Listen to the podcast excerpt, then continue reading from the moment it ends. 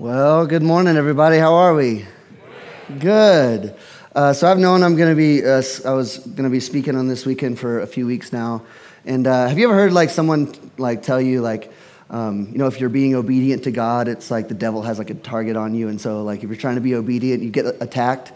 I, am a little skeptical, and so I'm like, yeah, I don't know about that. Um, so as I've been preparing, this has been a crazy few weeks.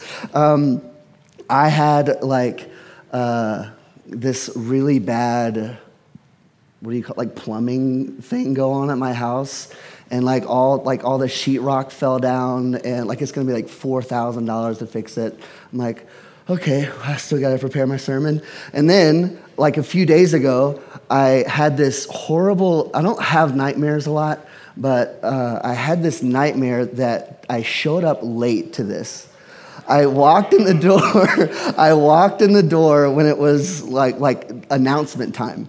And I'm like, oh man, I'm gonna be like, okay, okay, I could still make it. And then we had like a we had like a backstage, and uh, like so while announcements were going on, I was getting ready backstage, and I was like, where are my notes? I can't find my notes. And I started looking for my notes. And then they introduced, and here comes Winston. And I'm like, I don't have my notes. I don't have my notes. And so I stayed back there. And then Tim came up here and just told you guys jokes for like 20 minutes while I was looking for my, my notes. And then I'm like, it's been 20 minutes. That's basically my whole sermon. And so I woke up uh, and man, emotion, like, okay, so when I say I'm glad to be here, I'm glad to finally be here. Maybe the target will be off my back and I won't be attacked anymore. So um, I'm thankful to be here with you guys. As we jump into um, the sermon this week, uh, I want to kind of talk to you about myself a little bit. I have known for maybe just a few years that I'm quite the perfectionist. Any other perfectionist in the room? What's going on, y'all? Man, my people. Um, I, uh, and how many of you have heard of the Enneagram? The Enneagram? Okay, awesome. So the Enneagram is this personality test. And uh, if you're like me at all, again, skeptical, you take the personality test and it's like, okay, does this really mean anything? Is it just gonna put me in a box or like, you can't define me? like, and so, um, but a friend of mine who I really trusted encouraged me and a few others to take the Enneagram. And this test that we took, uh, when you take the Enneagram personality test, it gives you a number, and this number correlates to a certain personality type. But this test gives you, uh, like when you go through the test, you answer all these questions, and then it gives you uh, a few suggestions of your possible numbers. And so I scored really high in three, Enneagram number three, Enneagram number eight, and Enneagram number one. And so I read Enneagram number three, I'm like, uh, not really. Then I read Enneagram number eight, and I'm like, uh, kinda. And then I read Enneagram number one and just, I just cringe on the inside. It's like it read my mail. I'm like, oh. And I'm like, maybe this is me. And the guy who told me to take it, oh, there's a fly in here. Um, the guy who told me to take it was like, okay, that's one of the signs that, okay, this is probably your Enneagram number. Like you cringe on the inside because it's like, it's like reading you very clearly. And so uh, it's, so Enneagram num- number one is the, the perfectionist. And so, uh, but still at the same time, I kind of wanted to put it to test. And so I just kind of go on about your life to see, okay, am I really a perfectionist? This is what the thing says. I don't know. Um, so fast forward maybe a year or two, and this is probably actually a year or two from today. Um, I was over at Pastor Tim's house, and we were just hanging out, sitting down, and then his son Samuel um, was uh, sitting down playing with Legos and I absolutely love Legos. I like grew up playing with Legos, and so even as an adult, like Samuel playing with Legos, I'm like, yeah, I'll help. you know, let me go play. and uh, and so. Uh, I sit down with Samuel. We're building like a car or something. I don't really remember. But all I remember is Samuel, like we're, we're building it, and then Samuel hands me the stickers. You know, because some Lego sets come with stickers, and you have to put the, like the decals on for the race car or whatever. And uh, all I remember is taking the stickers from him, and like this, I'm like, you put the stickers on? Just like that. Like, you put the stickers on? And two things came to mind immediately. One, why did I give this poor kid the death stare out of nowhere? We're just building Legos, calm down. And then two, I had this flashback to when I was a kid and I was building Legos. I was sitting in my room and I had, like, again, probably like a race car or some car or something, and it had decals the stickers, and like I remember taking the door of the car where the sticker had to go, And I'm like so meticulous, so slow, trying to get it absolutely perfect, like the perfect perimeter around the outside. It couldn't be crooked at all, and no bubbles or anything, and all this work. And nice. Okay, I got it. I did it. But I, have a, I still have like this other side to go. And I'm like, oh man, they have to match. They absolutely have to match. And so I try, and the first stick, it's like crooked. I'm like, no, and I peel it off. And then the second one, it has a bubble, and I'm like, oh God, please. And then the second one, or like the third time I try, I like take the sticker off. And you know how like some stickers like separate, and it leaves that absolutely awful paper? Sticker designers, come on. Uh, this like awful paper on the, and I'm like, I may as well just throw out the whole thing there is no point in keeping this Lego set. So, like, all in that, so, so then, like, fast forward to me, I'm sitting with Samuel, like, whoop, and I'm like, I have the stickers in my hand, and I'm like, okay, maybe I've been a perfectionist for a while. Yeah, okay. I can kind of see this now.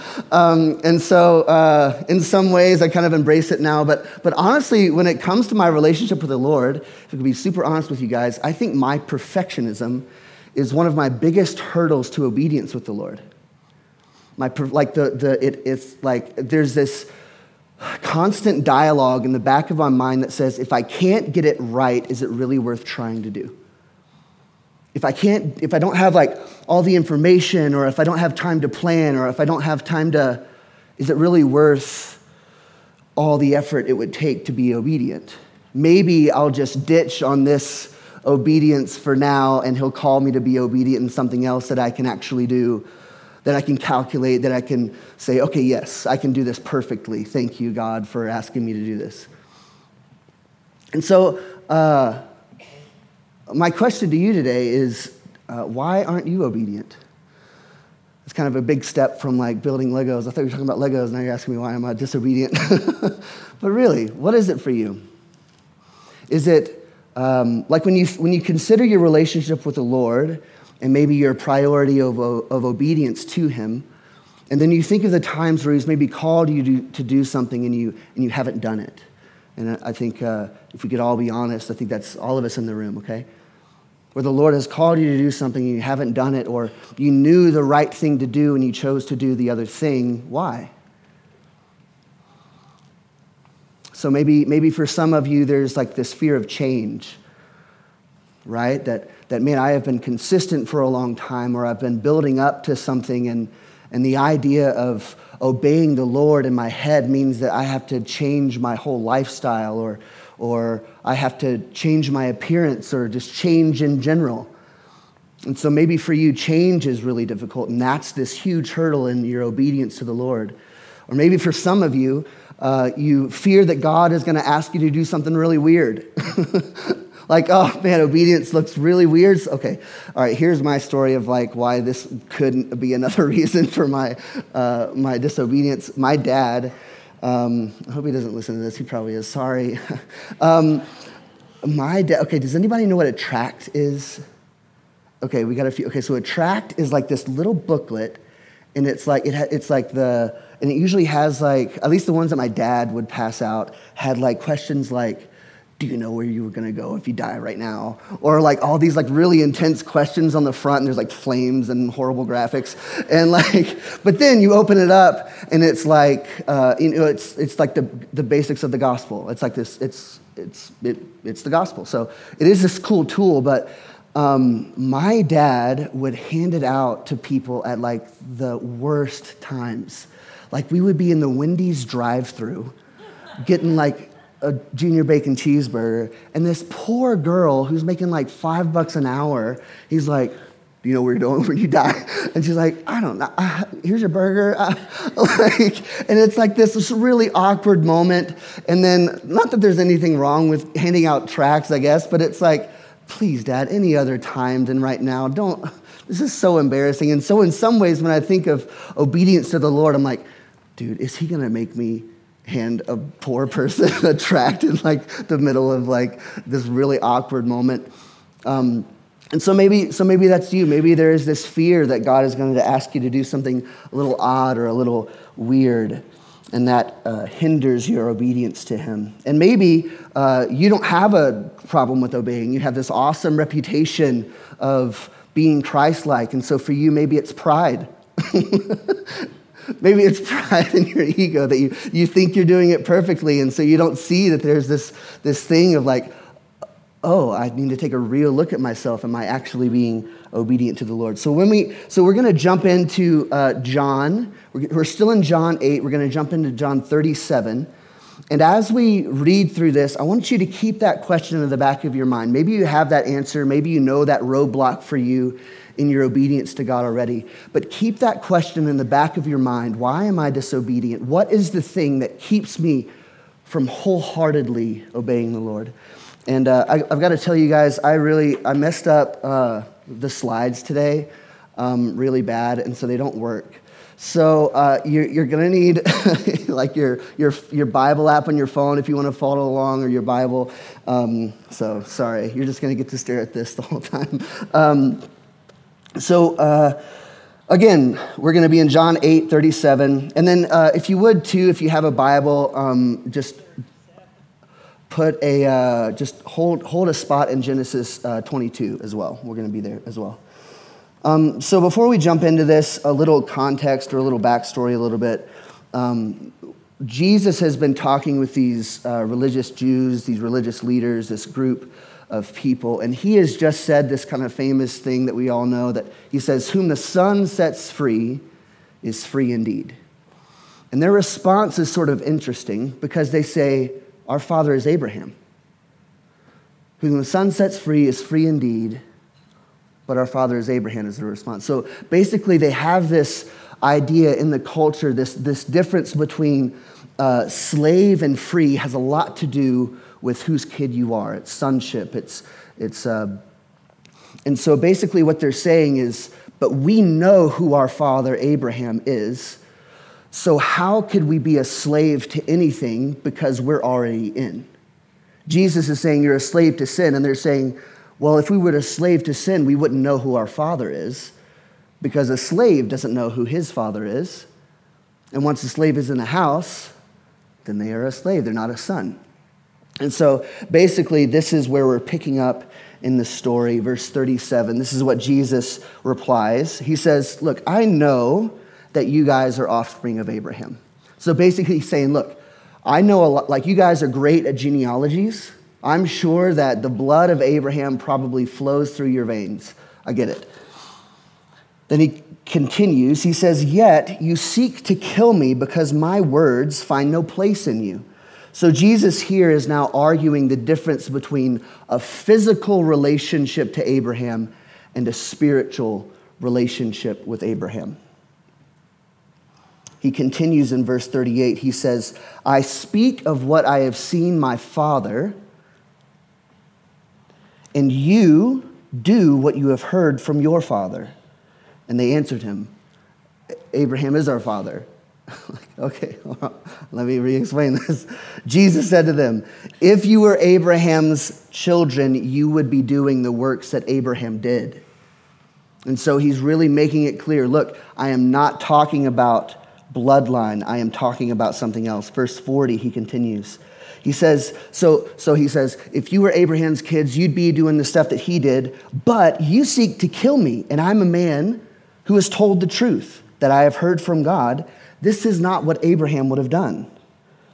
So here, I believe Jesus knows something that the crowd has forgotten.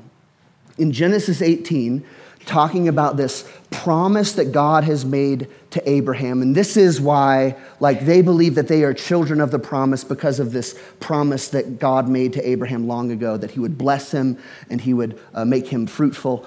Um, and all his descendants would be so. But they have forgotten this thing. They've believed that it's just about a bloodline, it's just about pure relationship. However, Genesis 18 19 says, I have singled, this is God talking about Abraham, I have singled Abraham out so that he will direct his sons and their families to keep the way of the Lord by doing what is right and just. Then I will do for Abraham all that I have promised. So here it seems like this promise is conditional based on Abraham's walk with God and his descendants walk with God. I am going to bless you as long as you continue to walk in righteousness before me.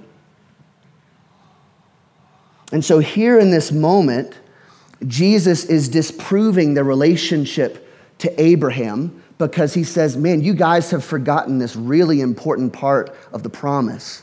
You've forgotten this really important part of actually being related to Abraham and Abraham being your father. Is that Abraham walked in righteousness and that's what the promise followed. However, you guys are not walking in righteousness, so Abraham couldn't be your father, who is your father. And this is a, really big deal for them. they're going to get, we're going to see later that this crowd is going to get really angry because they have so much identity wrapped up in this and their whole culture is wrapped up in this. Verse 41, Jesus says, You are doing the works your father did.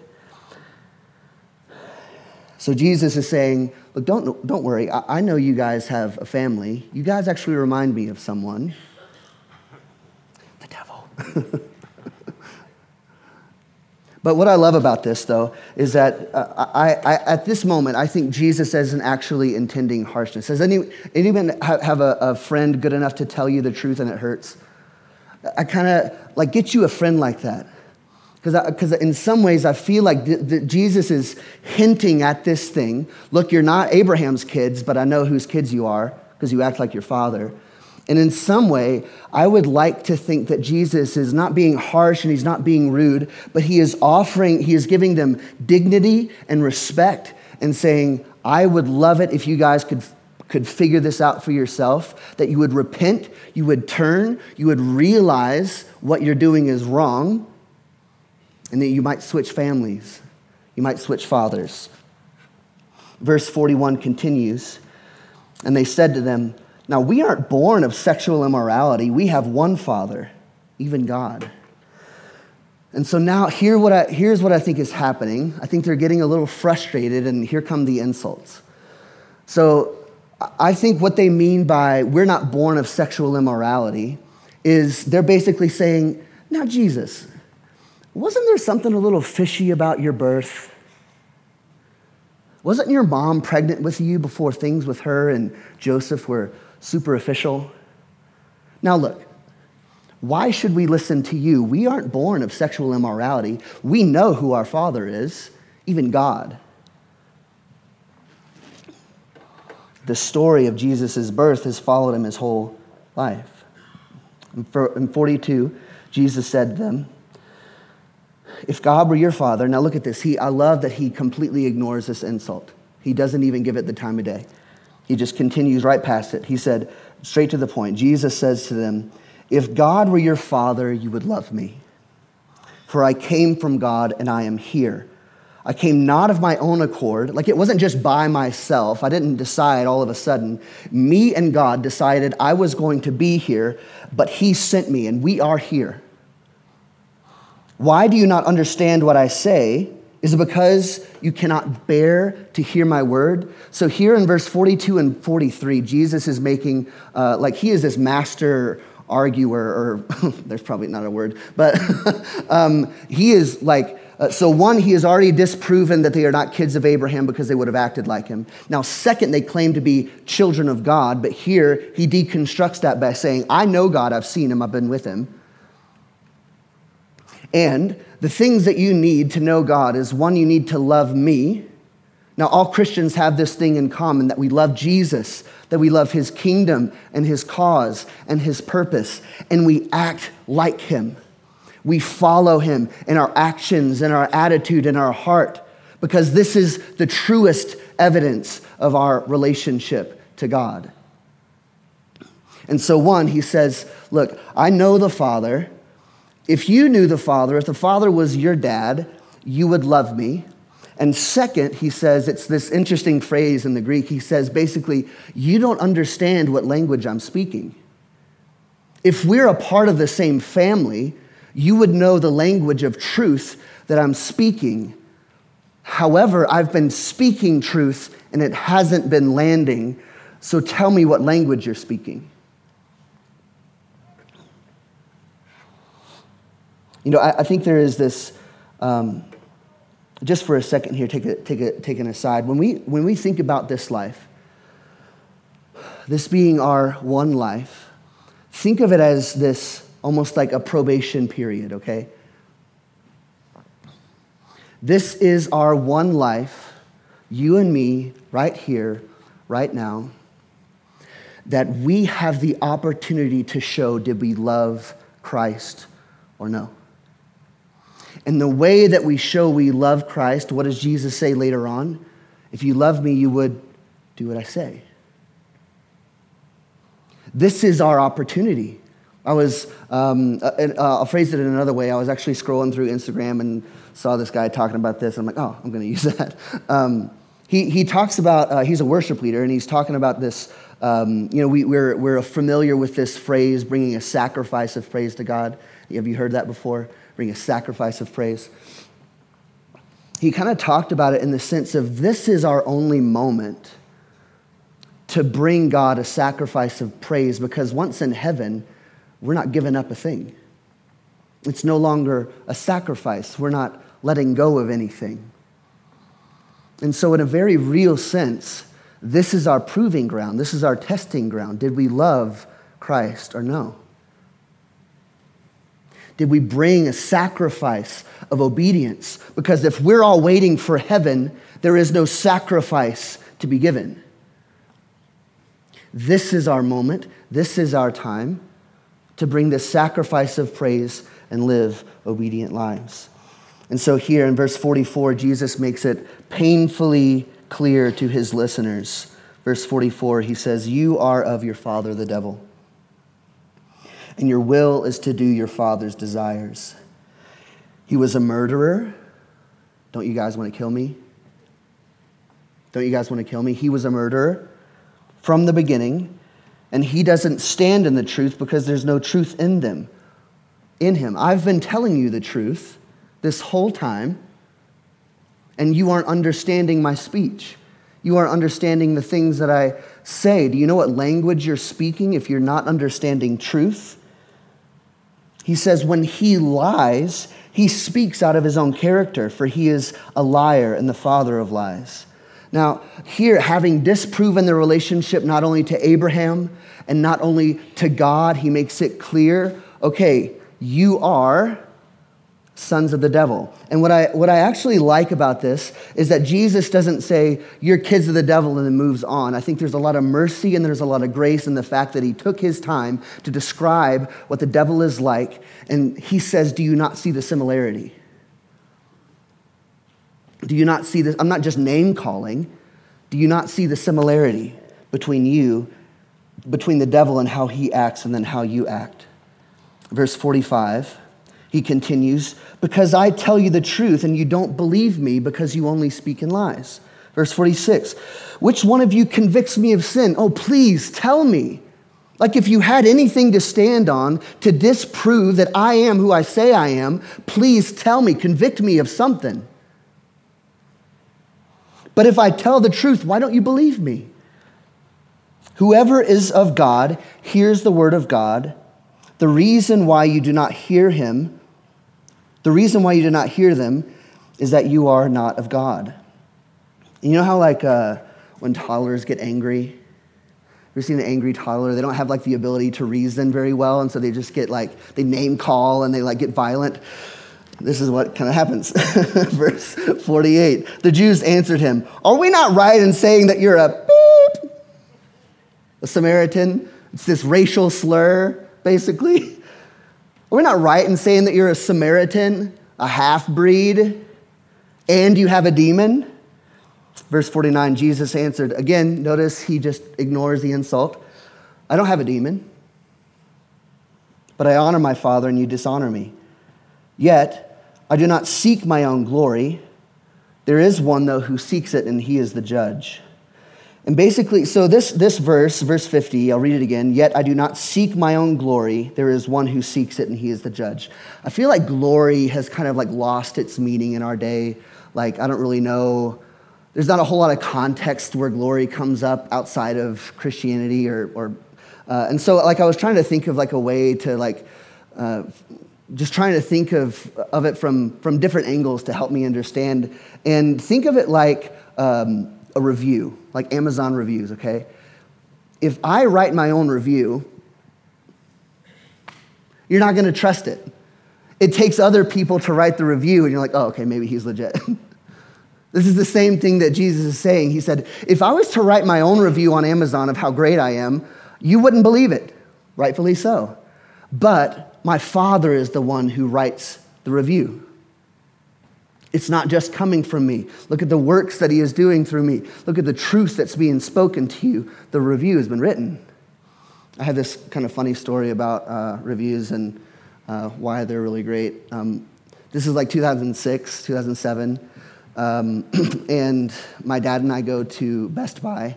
Uh, this is when PS3, the PS3 came out, and the, this, like the thing that was special about this PS3 is it played Blu-ray. Uh, you like remember Blu-ray discs? It was like 1080p DVD. I'm like, oh, nice. Um, and so uh, we, we walk in, and my dad is not a spontaneous guy. So um, I don't like this story is still kind of weird to me. I should ask him what the heck was going on. Uh, but uh, so we so we go in, and he gets a PS3. I'm like, okay, nice. And then he gets like, what, what do we get? We get like Planet Earth on Blu ray and then like a few other movies. And then we get to the checkout thing, and man, when I tell you, dude, he was sweating so much from his face. He like took this rag out and wiped his face. It was like a thousand dollars.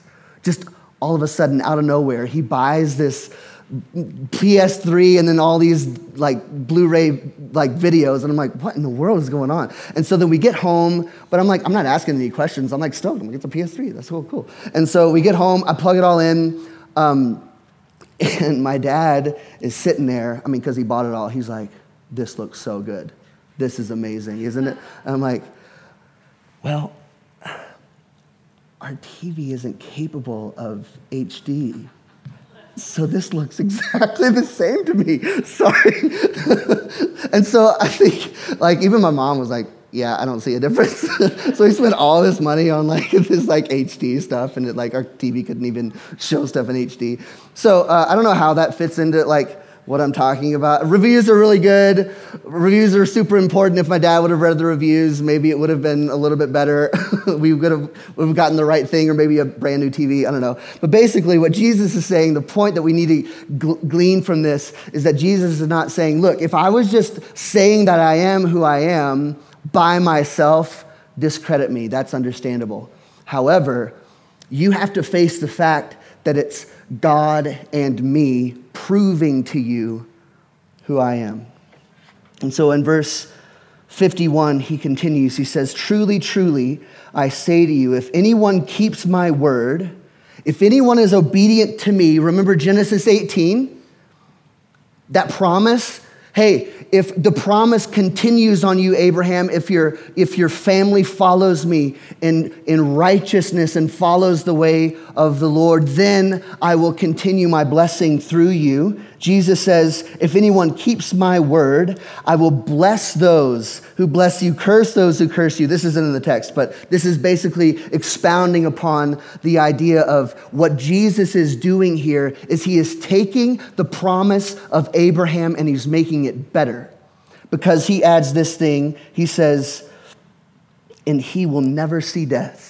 So, not only am I going to bless you forever and multiply you, and you're going to be a blessing to be a blessing to be a blessing, but you will never see death. Re- thus, reinstating this promise that, a- that God made to Abraham all those years ago, saying, If you act like me, you are a son, and you're just going to see, you're going to pass over this death once into eternal life. So, understandably, in verse 52, the Jew says, Now we know you have a demon. Because it's clear that Jesus is making himself greater than Abraham. Now we know you have a demon. Abraham died, and so did the prophets, and yet you say, If anyone keeps my word, he's never going to taste death.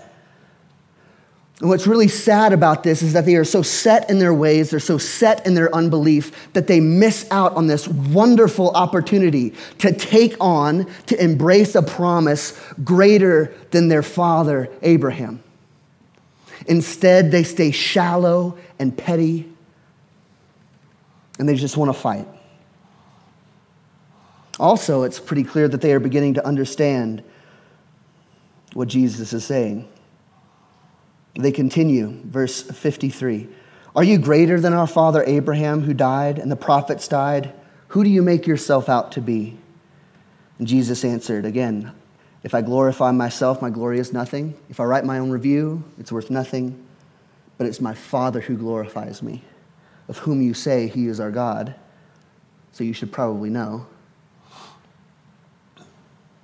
55. But you have not known him.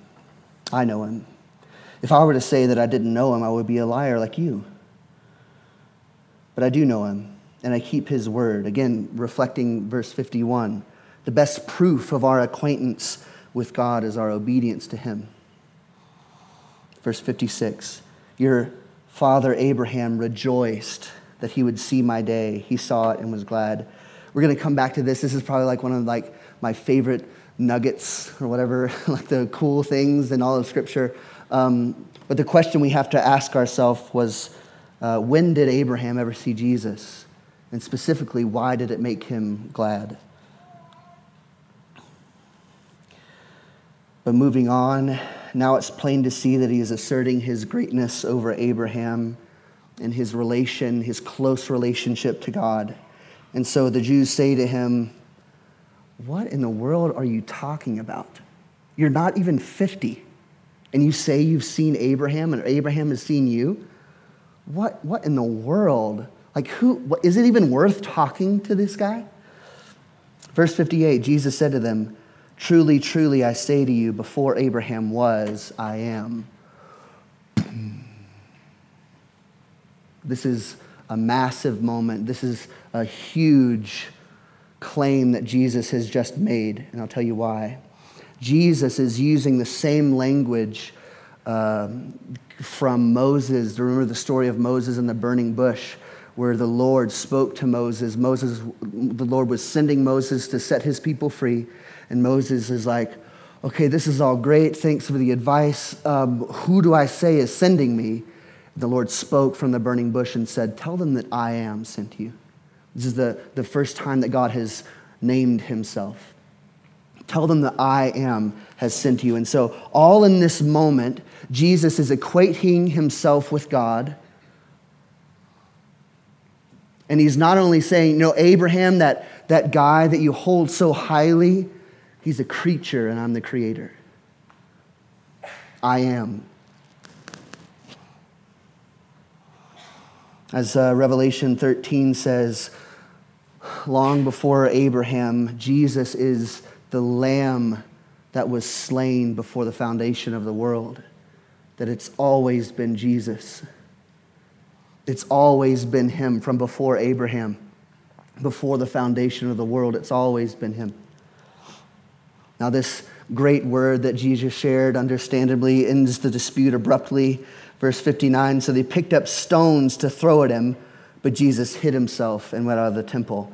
I think there's something significant about this that that God left their midst, Jesus left their midst, and some of them never missed him. That sink in for a second. That Jesus was being so clear and so plain, they couldn't hear the truth.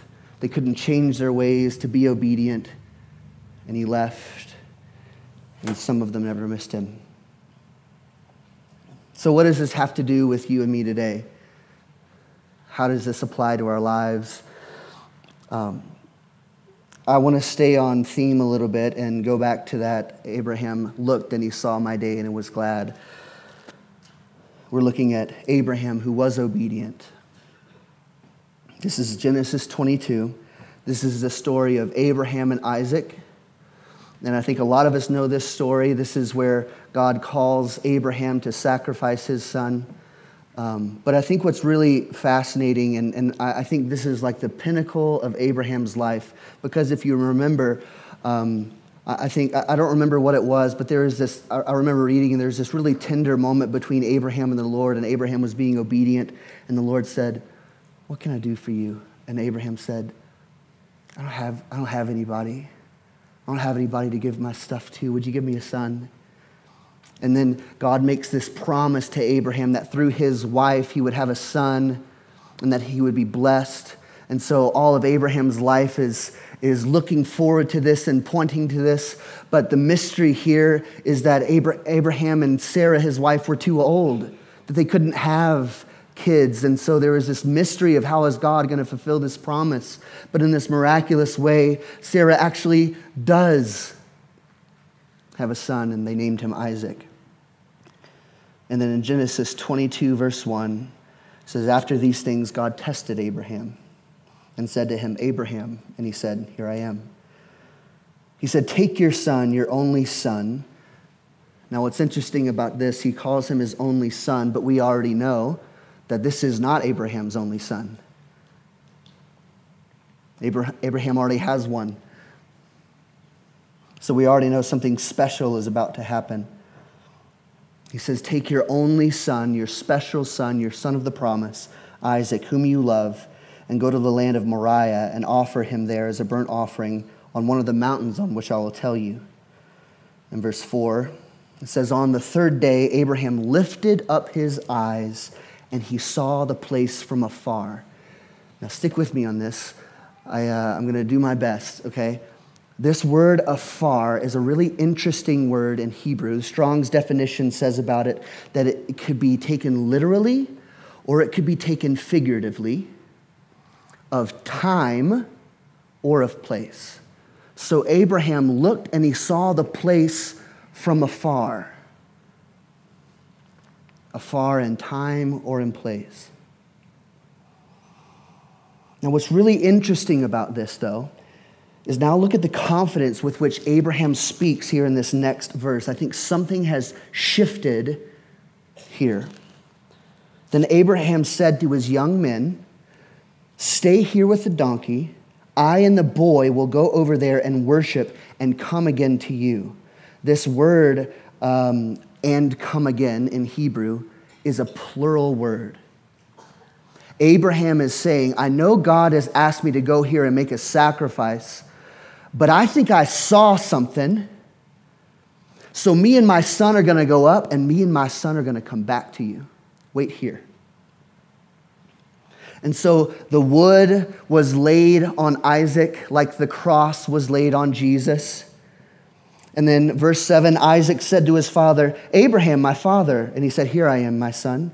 He said, Behold, there's, there's fire and there's wood, but where is the lamb for the burnt offering that we're going to do?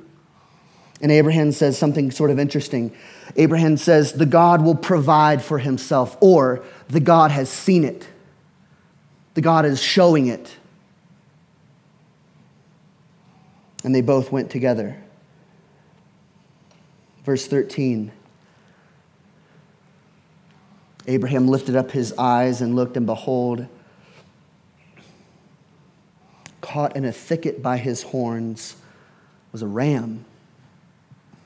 I thought Abraham said that God was going to provide a lamb, not a ram.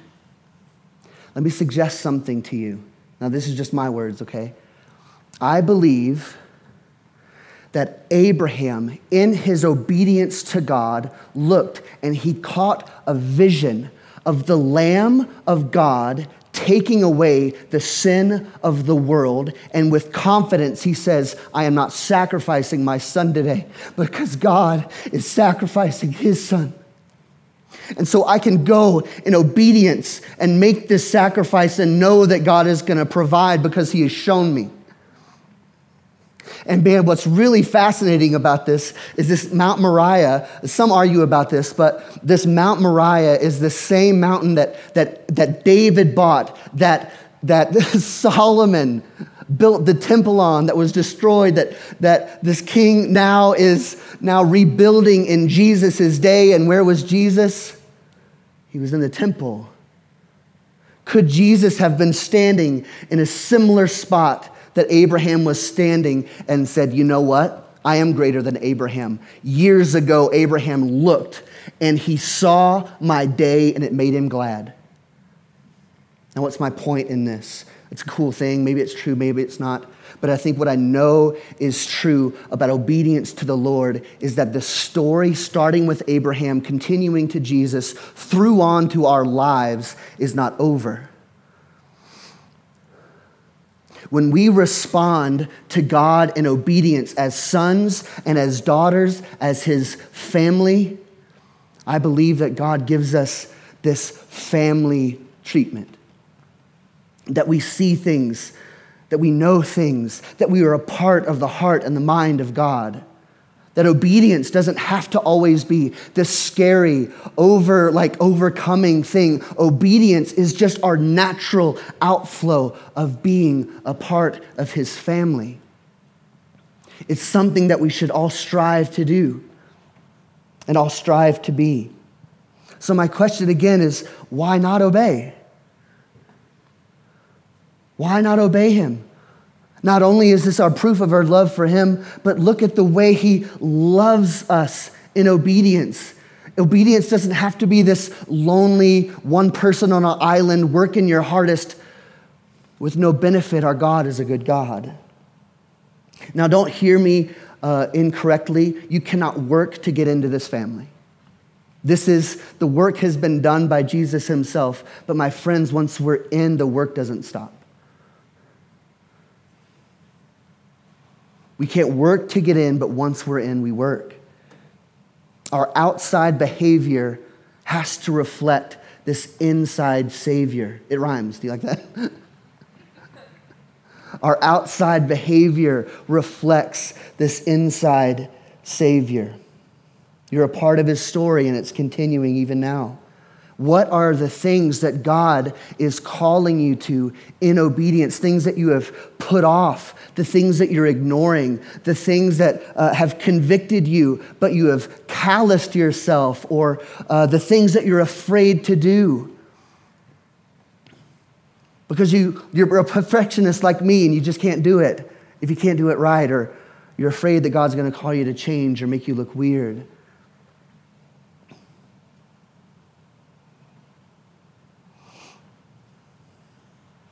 Again, this is our one life, this is our one moment. Did we love him here or no? Did we show that we are a part of his family by our love through our obedience for him? This is our only moment to bring a sacrifice of praise to him. And so maybe some of you in the room are asking the question well, how do I obey? Good question.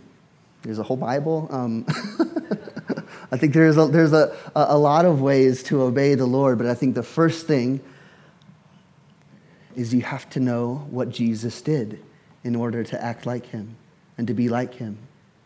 So, one, if you're struggling with this question of, well, what do I do with obedience? I understand now its importance that I want to reflect that I am a child of God in my obedience. What do I do? Soak yourself in the life of Jesus. Read what it says about him. Get around people who encourage you and push you to be more obedient to him. Don't be satisfied with not trying to obey.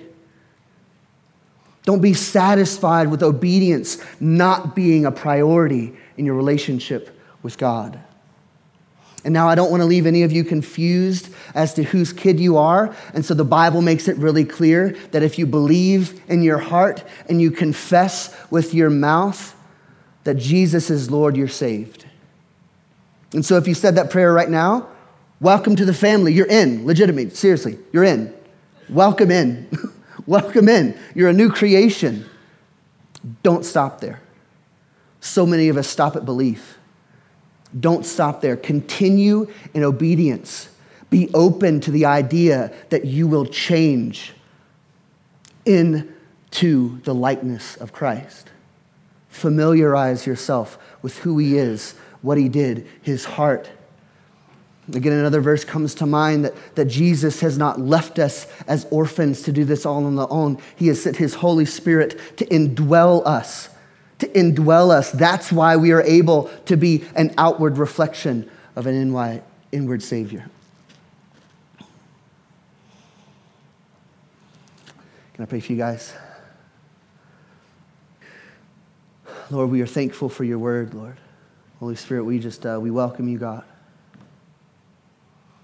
Holy Spirit, I ask, Lord, would you do the work on the inside of us, God? Jesus, for, for those of us in the room who, who actually do really struggle with obedience or overcoming these, these hurdles in our obedience to you, maybe it's our comfort or it's our fear or it's our, our perfection or whatever it is that is keeping us from pursuing you fully. Holy Spirit, would you address those things in our life, God? Would you lead us into obedience, Lord? Will we not be ashamed of you or to be like you?